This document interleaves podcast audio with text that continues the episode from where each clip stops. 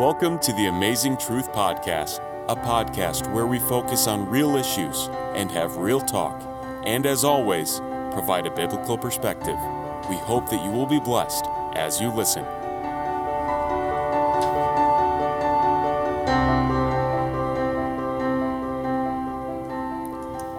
Hello and welcome to the Amazing Truth Podcast. This is the Amazing Truth Minute. This is the Amazing Truth Podcast. Real issues, real conversations. For the Amazing Truth Minute, today we'll focus on First Chronicles chapter 16, verse 8 to 9. And it says, Oh, give thanks to the Lord, call upon his name, make known his deeds among his peoples. Sing to him, sing psalms to him, talk of all his wondrous works. See, when the Ark of the Covenant was returned to Jerusalem, there was a celebration in First Chronicles chap- uh, chapter 16. Now, during the com- commemoration, King David paused to th- give thanks to the Lord. Although David often sought God during times of trouble, he also worshipped God in times of joy. David began his proclamation of praise by thanking the Lord, and then he called on his listeners to sing psalms to him and tell of his wondrous works. King David made it a habit of reminding himself, along with those around him, of all the wonder- wonderful acts the Lord had done. In times of sadness, worship lifts our spirits and stirs our faith. During times of celebration, worship offers appropriate thanksgiving to God and directs our thoughts to the one who bestows on us every good thing. That's Psalms chapter 16, verse 2. Worship shouldn't be limited to church services and special occasions, but rather should be a part of our everyday vocabulary, and that is the Amazing Truth Minute.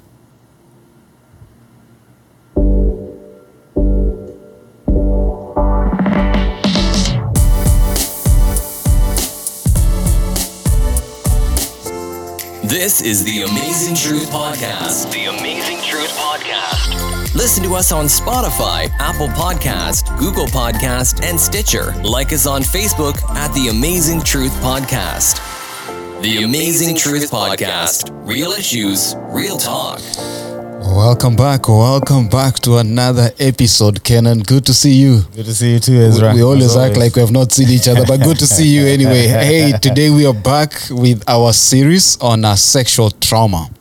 And I'm excited to be back here, Kenan. Before we even uh, jump to you know introducing our regular guest, right? Yeah. Before we introduce our regular guest again, I mean some good feedback out there.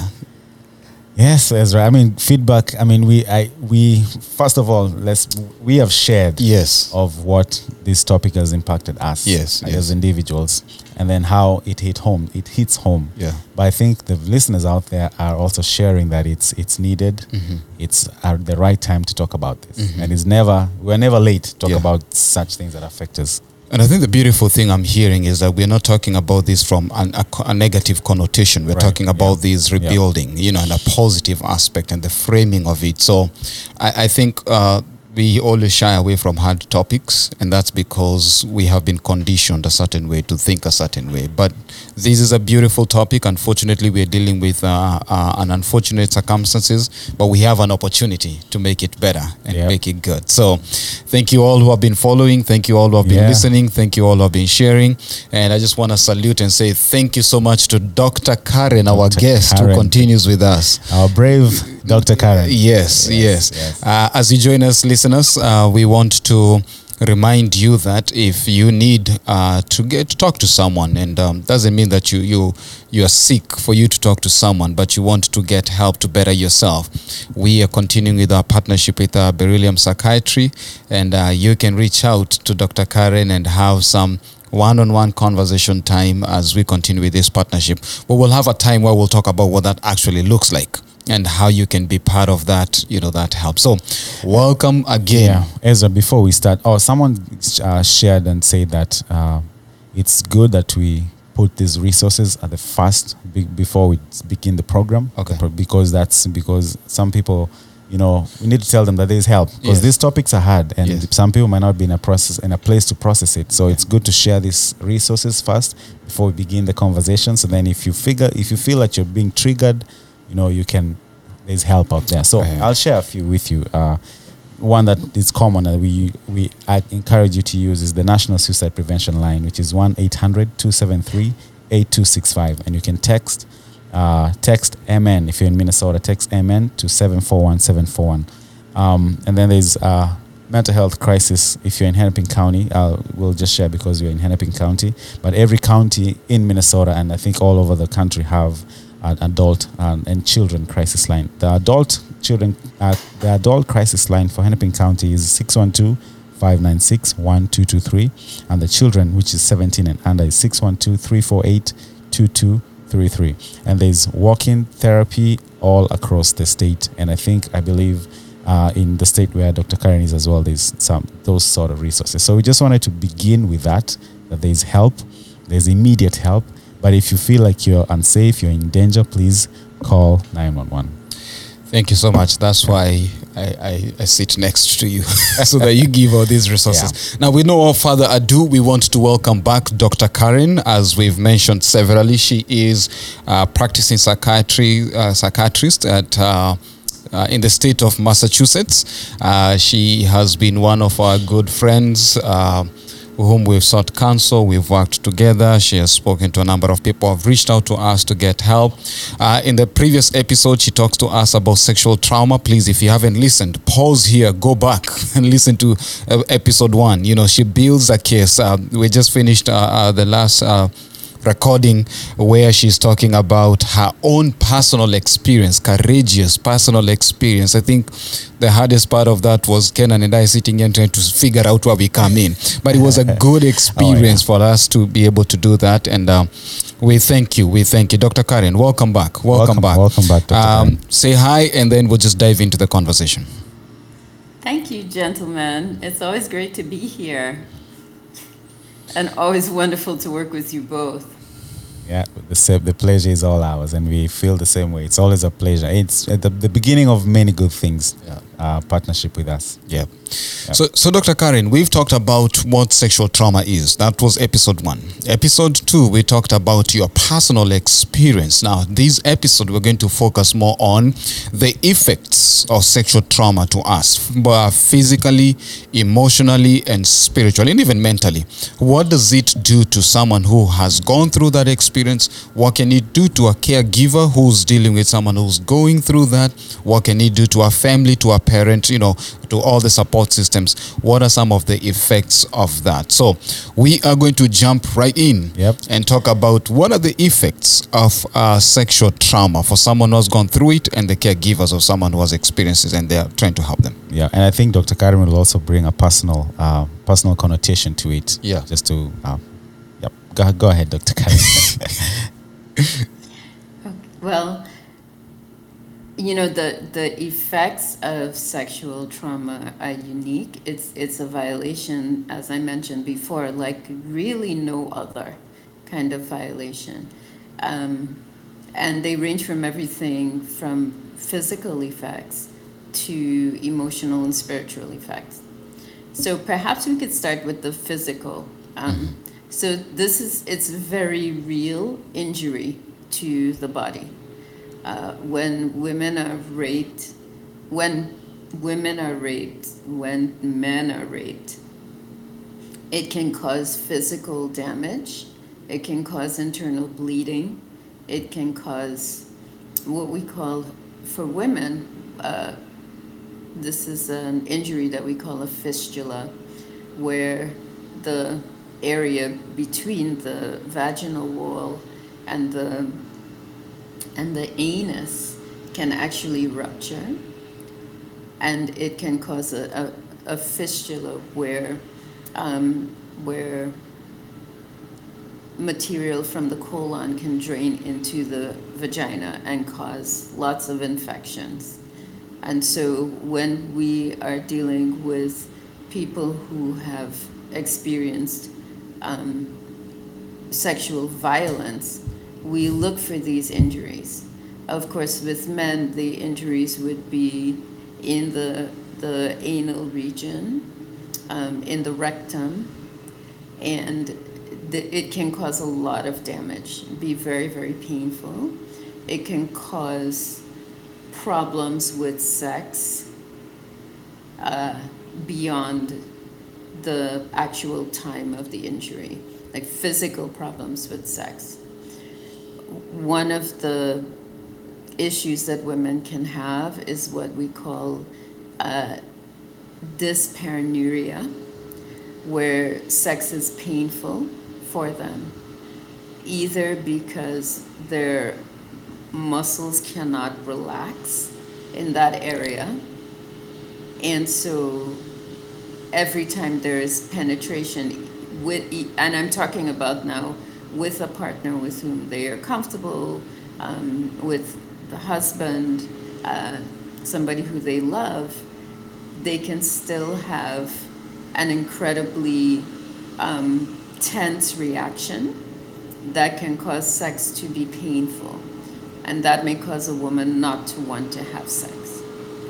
Um, we have to remember that, that sexual molestation comes in all forms. And so for men, if it's perpetrated by a woman on a boy, that can also cause him to have erectile issues um, when he tries to have his own sexual experience.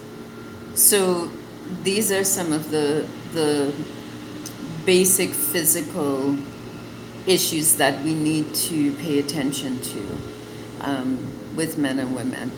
There are other illnesses that we know well. People can um, people can acquire uh, sexually transmitted diseases from these experiences, and these can range from everything from chlamydia or gonorrhea, which you can fix with, you know, a shot of an antibiotic, uh, to HIV, which is a chronic illness. Um, and we have much better treatments for HIV now than we did, you know, 20, 30 years ago. So people can certainly live. It's not a death sentence anymore. People can even have a fulfilling sexual experience, but it remains a source of great fear um, to for someone to acquire this illness, especially in this way, and to their partner as well. Um, pregnancy is another issue. It's a it's a really hot topic these days um, because if someone is raped and becomes pregnant, that has a lot of implications for number one whether they have the child or or not.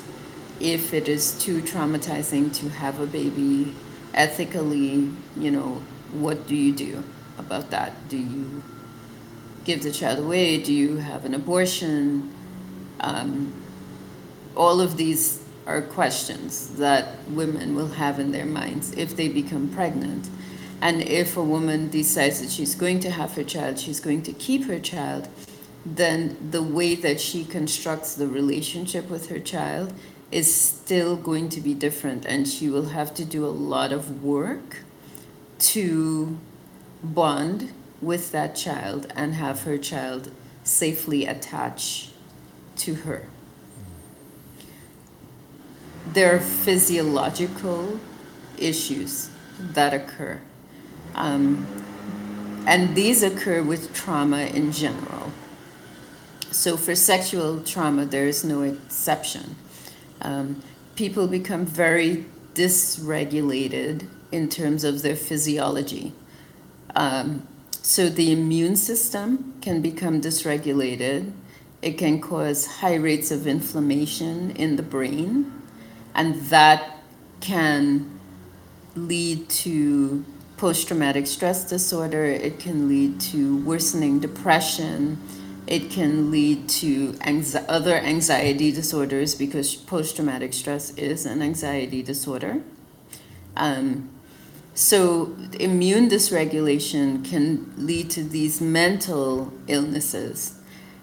However, as I say all the time, mental illness is a, is a whole body illness. Immune dysregulation doesn't cut off at the neck, it dysregulates the entire body. And so people can also develop chronic illnesses such as obesity, diabetes, hypertension, heart disease, stroke.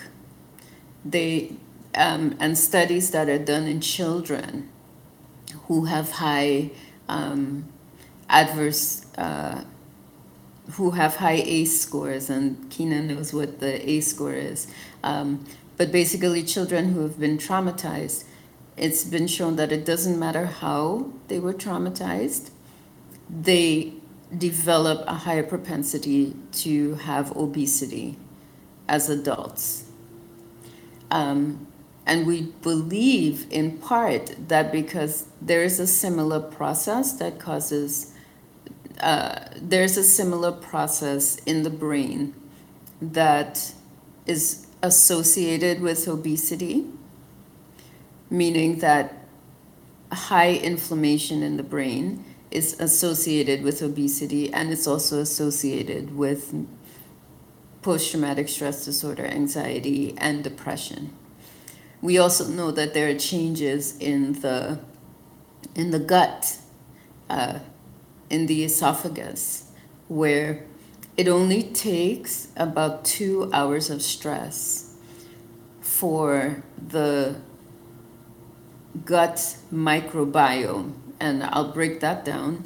That is the, the bacteria that live in the gut um, to start to change. In the gut, there are healthy bacteria that help us to process our food in a, in a healthy way. When the microbiome begins to change, the healthy bacteria begin to die and unhealthy bacteria begin to grow. And that contributes to obesity as well. And it takes only two hours of stress for that to happen. So if you imagine that a person has been stressed by rape or sexual molestation, and as I shared before in my own experience, you can remember the sensations of these experiences for many, many years, for decades. Then people who are not treated immediately for these illnesses live with these stresses for many, many years. So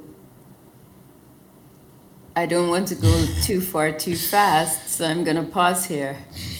Um, Kenan. let you Yeah, ask you know, some questions. you know, we in in our, I mean, we, we always think it's just emotional, Yes. and we sometimes we we've been guilty of making fun of people who you see someone is is obese mm-hmm.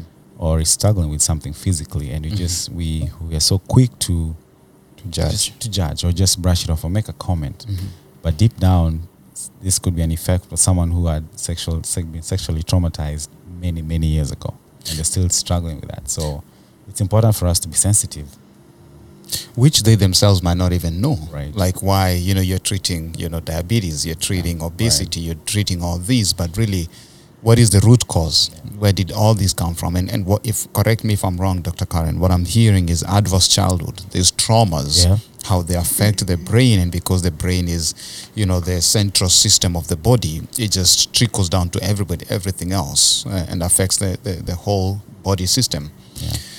Very interesting, Ken. Yeah, I, I, if I could ask Dr. Karen, um, I don't know, this maybe might be ahead, but uh, so for someone who's been sexually traumatized in the past, uh, what is I don't know if, if you have any data, if you have any, um, is it is how easy is it for them to be uh, perpetrators in the future? So, one thing that's very interesting about not just sexual trauma, but trauma in general and and its effects is that people are overwhelmingly likely to damage themselves. So, as I said before, about 50% of people who are sexually molested or raped, about 50 of them engage in high, 50% of them engage in high risk sexual behavior. And so, what they're doing is replaying the injury on themselves over and over and over and over again um, in an attempt to try to gain control of a situation that really they could not control. And another 50% of people freeze, they avoid, they, they avoid the sexual act altogether. Okay, and sometimes people do both. There is a small subset of people who become perpetrators themselves. They they contextualize what's happened to them as being a way of life. And so they will perpetuate it. Um, and what is interesting, and we don't, we don't have a good explanation for this, is that when people have been traumatized, that trauma follows into the first generation. Um, and we found that in populations where there has been a lot of trauma, and I'm, I'm sort of getting out of the sexual trauma mm-hmm. wheelhouse a little, mm-hmm. I'm talking about sexual, physical trauma, the death of, you know, violent deaths of people witnessed by small children. When those children grow to be teenagers, or when, yeah, when those children grow to be teenagers, they tend to, a, a certain percentage, a small percentage, tend to perpetuate incest on little children, on other little children. Now, why this is, is very, very difficult to answer. Um, what is it that they are trying to cope with by by doing by committing these acts is uncertain but the fact that it happens and it happens across the board, depend regardless of ethnicity, regardless of um, the region in the world, regardless of race, this can happen. That much we know.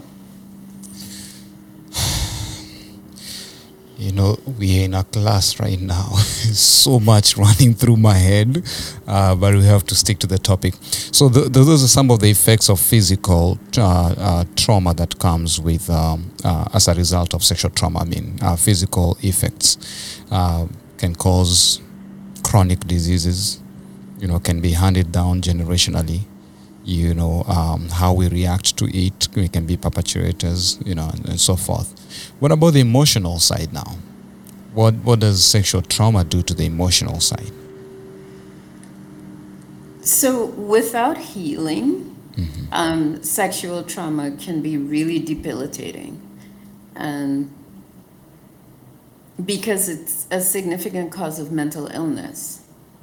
And we all think of post traumatic stress disorder when we think of sexual trauma. There, there are actually different phases. So there's the acute phase, and the acute phase happens right after the trauma, within the first month.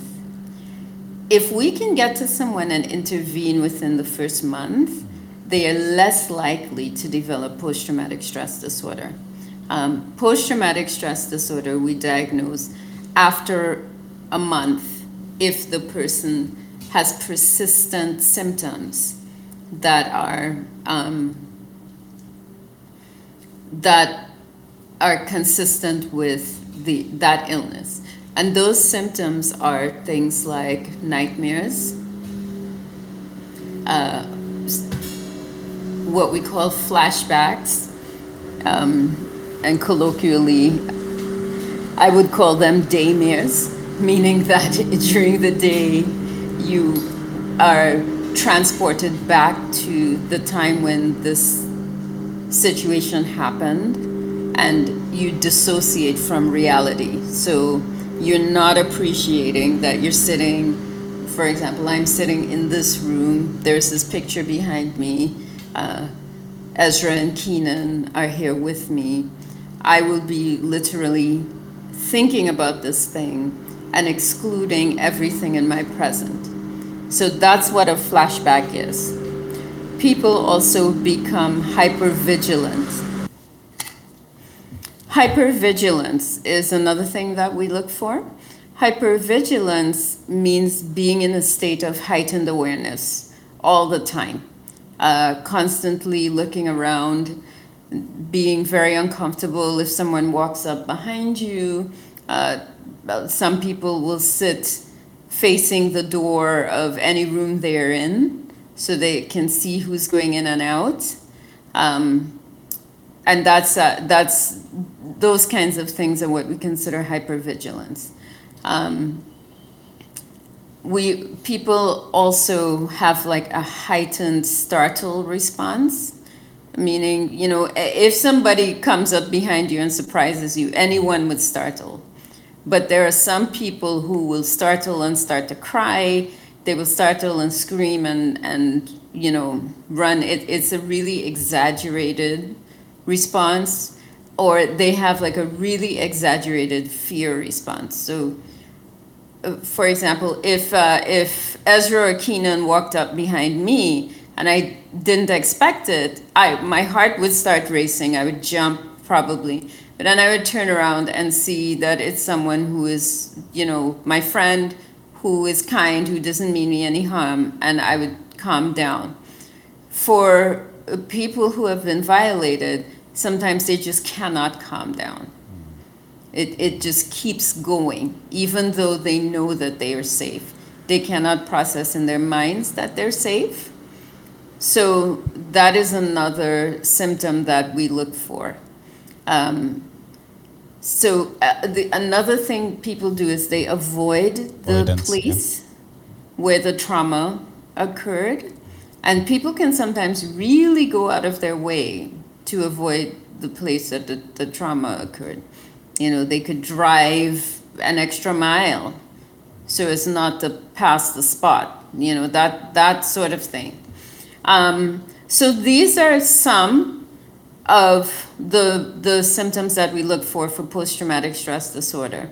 They occur in acute stress, and in acute stress, there's also a much greater propensity for people to dissociate, to come out of their the room they're present, and also to come out of their cell themselves. You know, sometimes people will describe that they are up above, floating above their head, looking down on the scene, on the situation.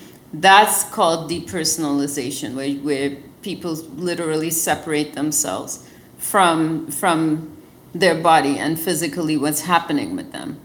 That can happen while the injury is being perpetuated, while the insult is being perpetuated. It can also happen afterwards. It can happen when people are trying to discuss it. People can become very confused. They, they don't remember details.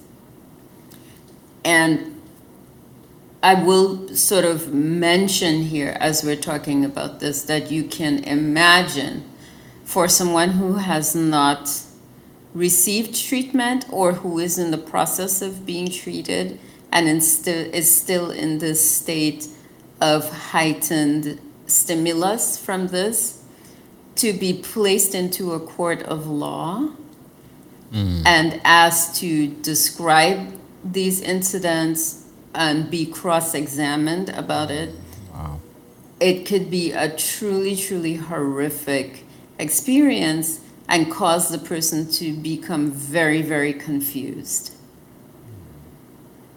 So we can put that into brackets because there's a legal aspect to all of this as well.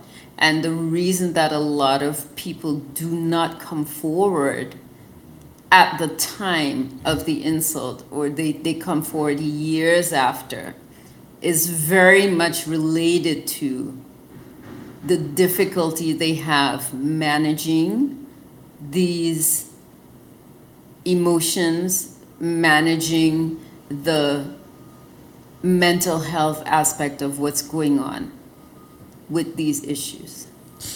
Yeah, and I know the the the, the legal aspect of it. You know, there's that uh, preservation of evidence where they we, the law wants you know the victim to to see someone within a certain period of time, which is difficult for someone who has just gone through abuse or trauma.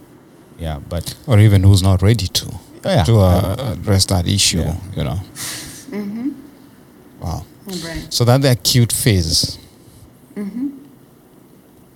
So, so if we are able, if I am able to see people within a week or two of the insult, there are certain medications that I can start that actively target these symptoms. Um, they actively target the nightmares. They actively target the anxiety that's going on. Um, they start quieting the system right away. And so I I have had personal successes, and I know of other psychiatrists who have had personal successes intervening very quickly, and then being able to get people to a place where, you know, a few months later, maybe a year later, we can actually get them off of the medications. Um, these are usually people who didn't have uh, like a mental health component to their health uh, history before the insult. And so the sooner we, as psychiatrists and psychologists, therapists, can see people, the more effectively we can treat. The difficult piece of this is that people are intensely reluctant to come forward right after the insult. They are they are intensely reluctant to come forward. And so they often miss that window of time when our care can be the most effective. And so if you if you don't remember anything else that I say today, please, please, I beg of you, if you are injured in this way, please come forward as soon as you can. You, you don't you don't have to tell the whole story, but at least let us help you through the acute phase of this until you feel safe enough to actually tell the entire story. So, so basically, what you're saying is this: that when someone comes out sooner, you're able to treat at least the the symptoms. I don't call it symptoms. So Mm-hmm. the then symptoms. that right. So that brings someone to a better place to actually be able to share or even come forward and report it. You know. So it's yeah. and talk about it. Yeah. Right.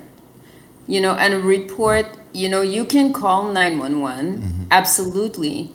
You can call 911 and have the ambulance come. If you don't want to tell the story to the police just yet, if you get to the hospital, you can get a, a, a psychiatric evaluation in addition to having the rape kit done. It feels very invasive, it feels very impersonal, but not only does it record things for the legal piece of it, it sets you up to get the interventions you need mentally Yeah. very, very quickly. Yeah.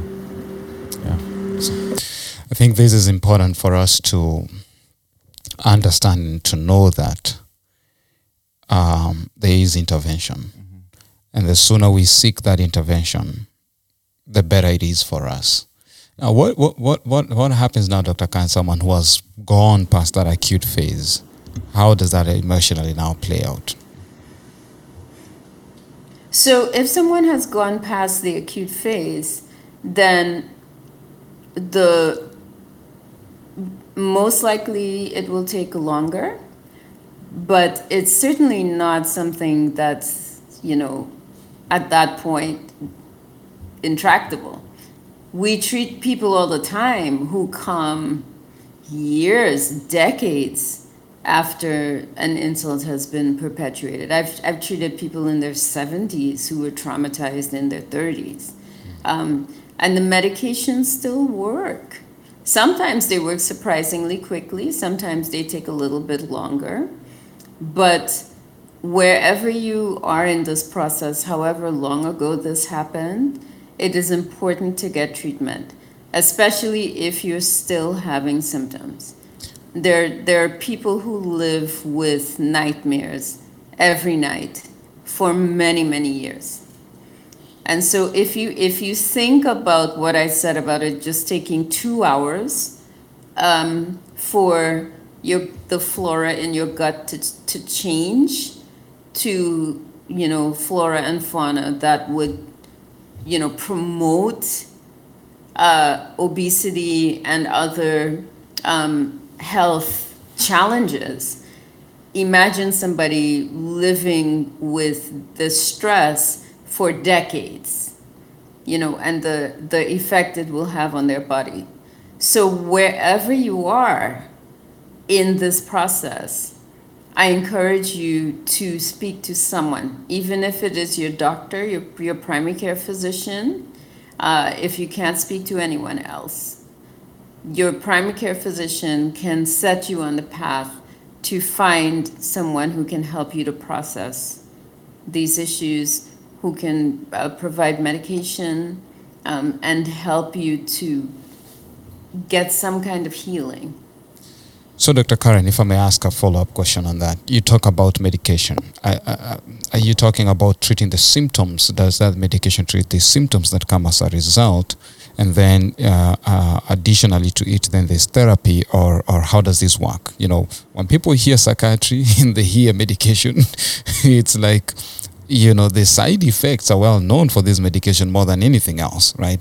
Um, people are always nervous and afraid of it. What, what would you say about stuff like that? Mm-hmm.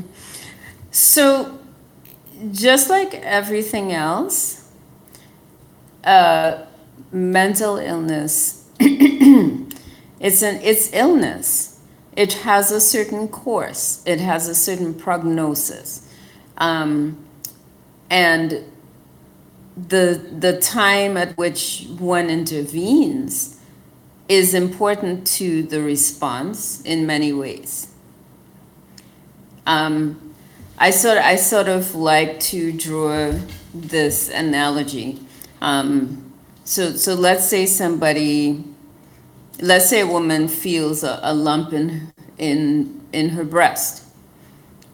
If she goes to her primary care physician right away and she says, I felt a lump in my breast, well, it's going to set into motion a certain cascade of events, right? She's going to be referred to OB they're going to do an ultrasound. They're going to biopsy, um, and that biopsy will yield, you know, results. If the result is that she has a cyst, then great. Okay, we can leave it. We can take it out. Whatever, you know. If the result is that she has cancer, that in turn sets up another chain of events.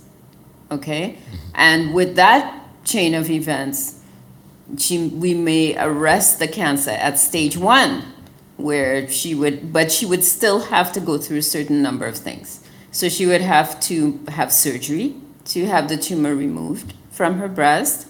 She may have to do chemotherapy depending on the type of breast cancer it is. Even if it's stage one and it's local, she may still have to do the chemotherapy. She is also going to have to eat correctly and have the right nutrition, right? She's also going to have a lot of family support sometimes people need therapy because they're going through this horrific thing and they may have small children at home. Woman uh, you know may have been breastfeeding. You know when she developed this she can't breastfeed baby anymore. It can be stressful. So chemotherapy is not the be all and end all of her care. It's the care is is holistic care in the purest sense. When people say holistic care, they often remove the aspect of care that is physician generated. And they instead use the word holistic as a term to describe care with nutrition and exercise and water and sunshine and whatnot. But then they remove the expertise um, of the physician. And I think that that is faulty thinking. That is not holistic, it is partitioned care in a different direction, in an alternative direction. Holistic care really is exactly what it says it is 360 care. where you have the physician caring for you, you have support from your family, from your church, you have um, a nutritionist or you know someone who is works within that wheelhouse uh, to educate you on how to best strengthen your body. You have a therapist, you have whoever to help you with all these things. And, I, ah, go ahead. It's go ahead. Go ahead. yeah. And the people who do the best are the people who have this kind of holistic care. With, and I'm, again, I'm just talking about breast cancer here. Let's say, similar situation, the woman feels the, the thing in her breast. She gets afraid, she doesn't go. Four months later, it's bigger. Her doctor feels it and says, okay, I need to send you. So the doctor puts the cascade in place. Well, at this point in time, she may have stage two or stage three. They may find a lymph node, they may whatever.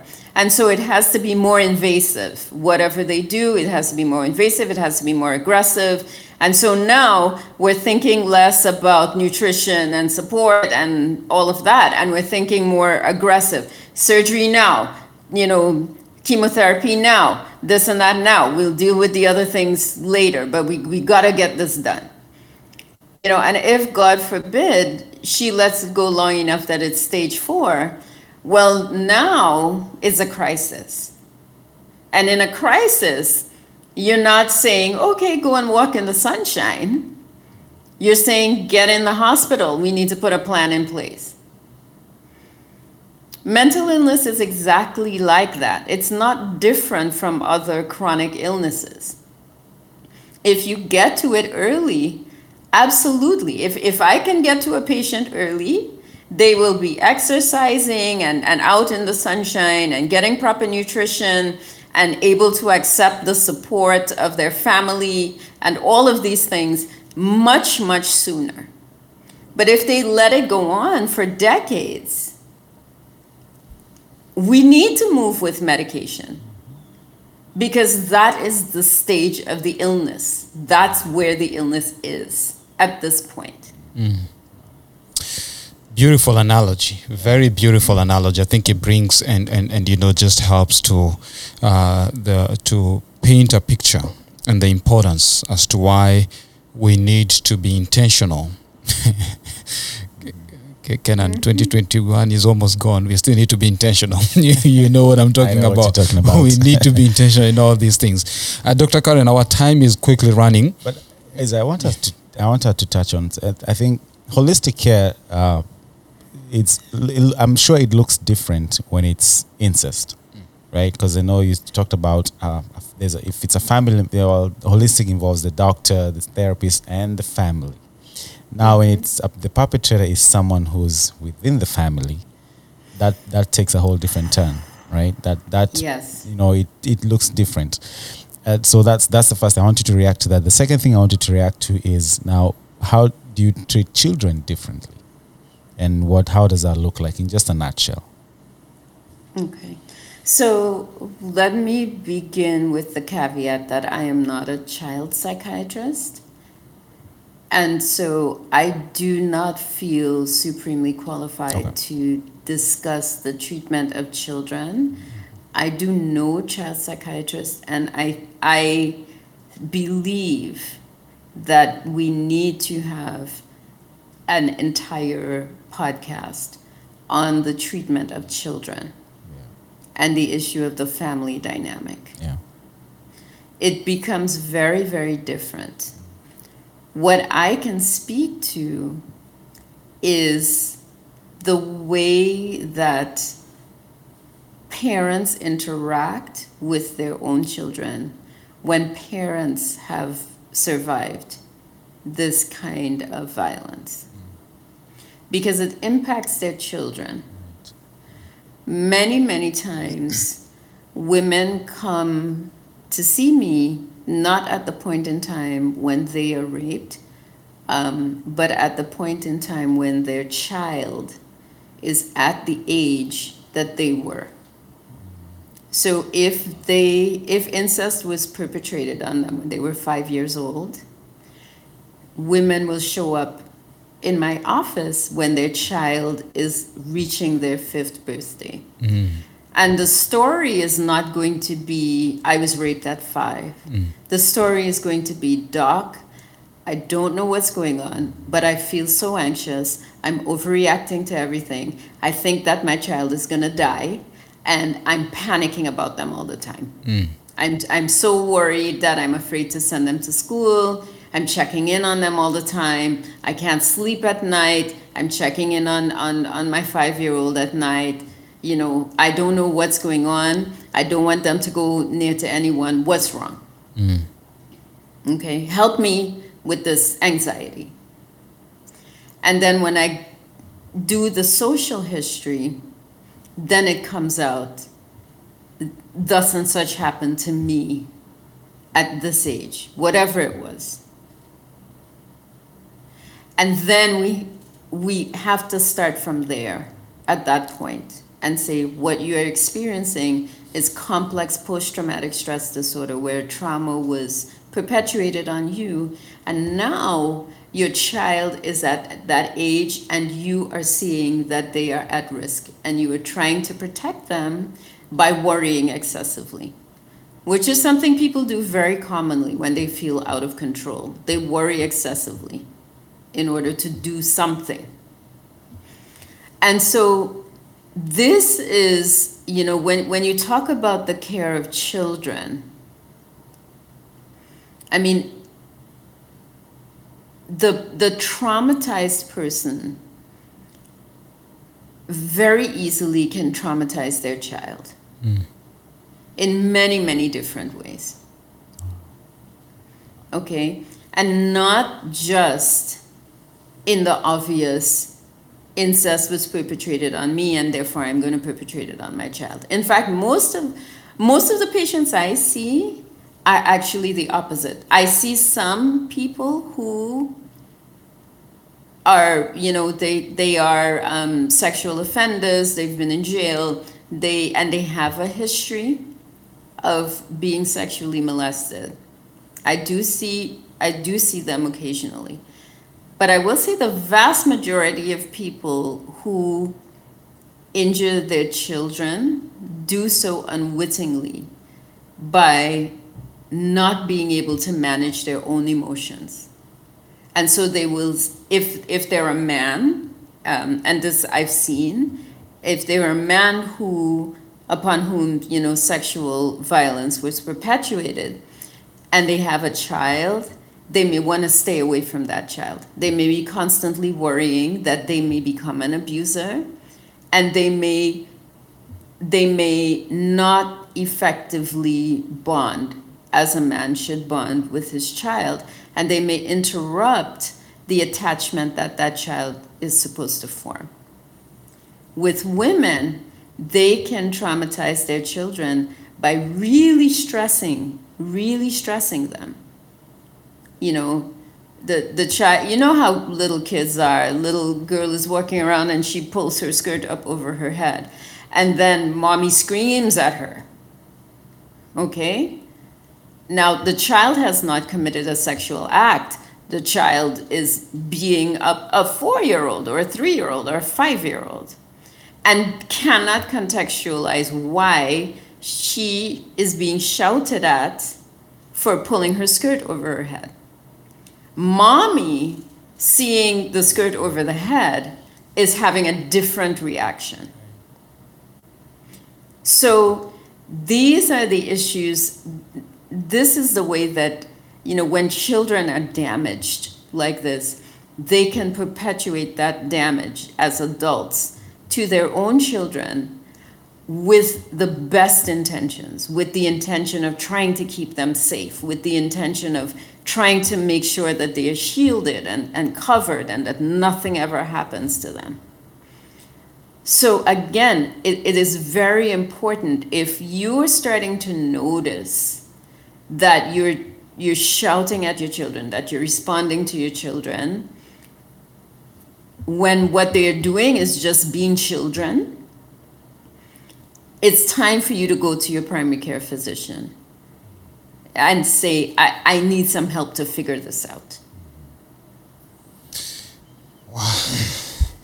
You know, we ask you a question, you you open another Pandora box.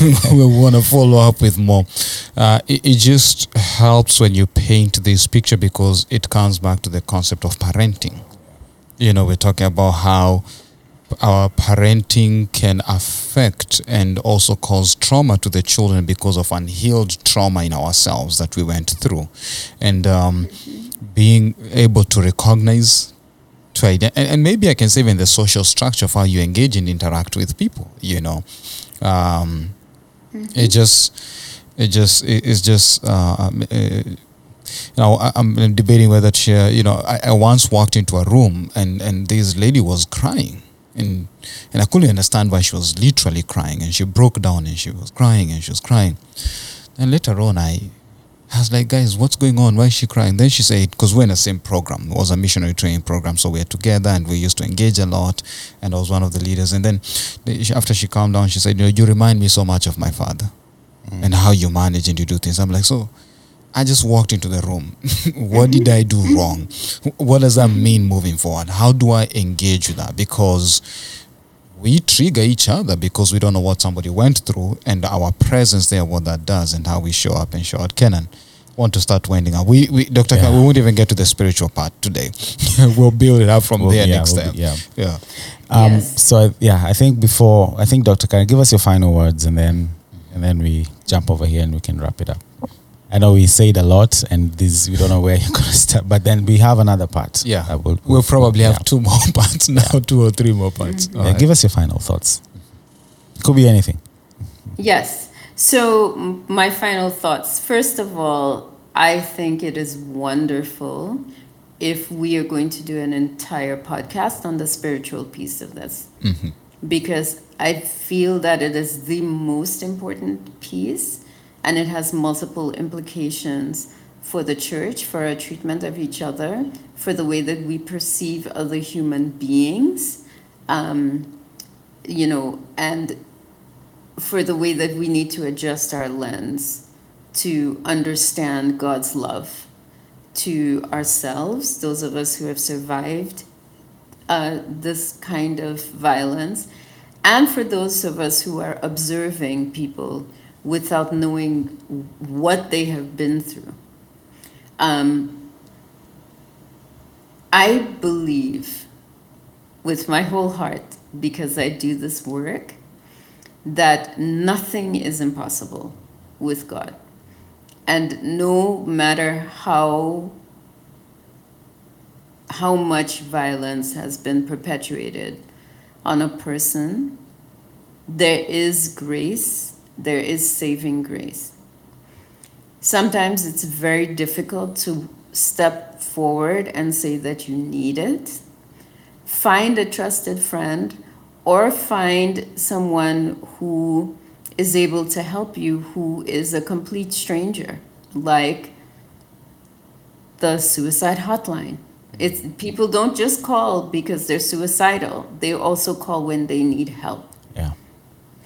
But please, I beg of you, if you are out there listening, and any of what has been said today or in any of the other podcasts resonates with you, reach out for help. Just take the step to let someone know that you need help. And we can, if you call, uh, if you call Ezra, if you call Keenan, we can help you to find resources so that you too can begin your healing journey. Yeah. Thank you, Ezra. I'll give mine and then I'll let you take it away. Um, it, r- rightly so, Dr. Karen. I think it's important to. I want to speak to the silent victims. There's all lots of articles written about silent victims, and uh, it, this is 1999. 20% of rapes and sexual assaults were reported to law, law enforcement officials. That's fewer than one in every three. And then of all sexual abuse children in grades 5 through 12, 48% of the boys, 48% of the boys and 29% of the girls had no one to talk about, to tell about their abuse. So there's lots of silent victims out there. And I, I, I implode you to find the courage to talk to someone, just mention a word, something, and someone will be there to help you. There's a lot of people who are suffering in silence. Just not just sexual abuse. There's domestic abuse. There's there's workplace uh, uh, abuse. All these other things. So if you're a silent victim out there, there is help. There is help for you. All right, thank you so much. I just want to speak to everyone and say that uh, we are not expert by all means, but we create a space and a place where hopefully we can together learn from each other and grow. Uh, we ourselves are not perfect, we are imperfect beings, but we also want to be part of a solution in terms of creating this space and this place. So uh, as we, we continue having these tough, uh, needed conversations, it is because we want to create a better place, a better human being, a better society where we all belong and where we all can be. We might struggle from our traumas in the past. We might be people who have victimized others, and you equally yourself. Maybe it's because it was historical and trauma, whatever reason it was. Please find help find help, call wherever you need to call, talk to someone you need to talk to, and know that uh, help is on the way. As I constantly say, you're wonderfully and fearfully created for a purpose and for a reason. Find that purpose and reason in life, and uh, you it, it won't be easy. But it will be meaningful and worthwhile. Want to close by saying that has been our podcast. Please like and subscribe. Amazing Truth podcast.org. You will find us there. Beryllium Psychiatry, Dr. Karen is doing amazing work, and we can always refer you to her and get you sorted out so that you can get help. And we also have other care partners that we're going to be building on so that we have enough capacity to continue helping you out. Like and subscribe on YouTube. Uh, where else? All the podcast all the platforms. podcast platforms, Yep. Spotify, and so forth, so that we can together continue growing. Don't just listen and and sit sit on this by yourself. Share with someone and like and subscribe so that we can get this one message out. Until then, that, until next time, that has been our time. We pick up, pick, pick it up next time with effects of spirituality and sexual trauma. See you for the next podcast. Thank you for listening to this episode of the Amazing Truth Podcast. We hope you were blessed as you listened. Don't forget to share, like, and subscribe. God bless you, and see you on the next one.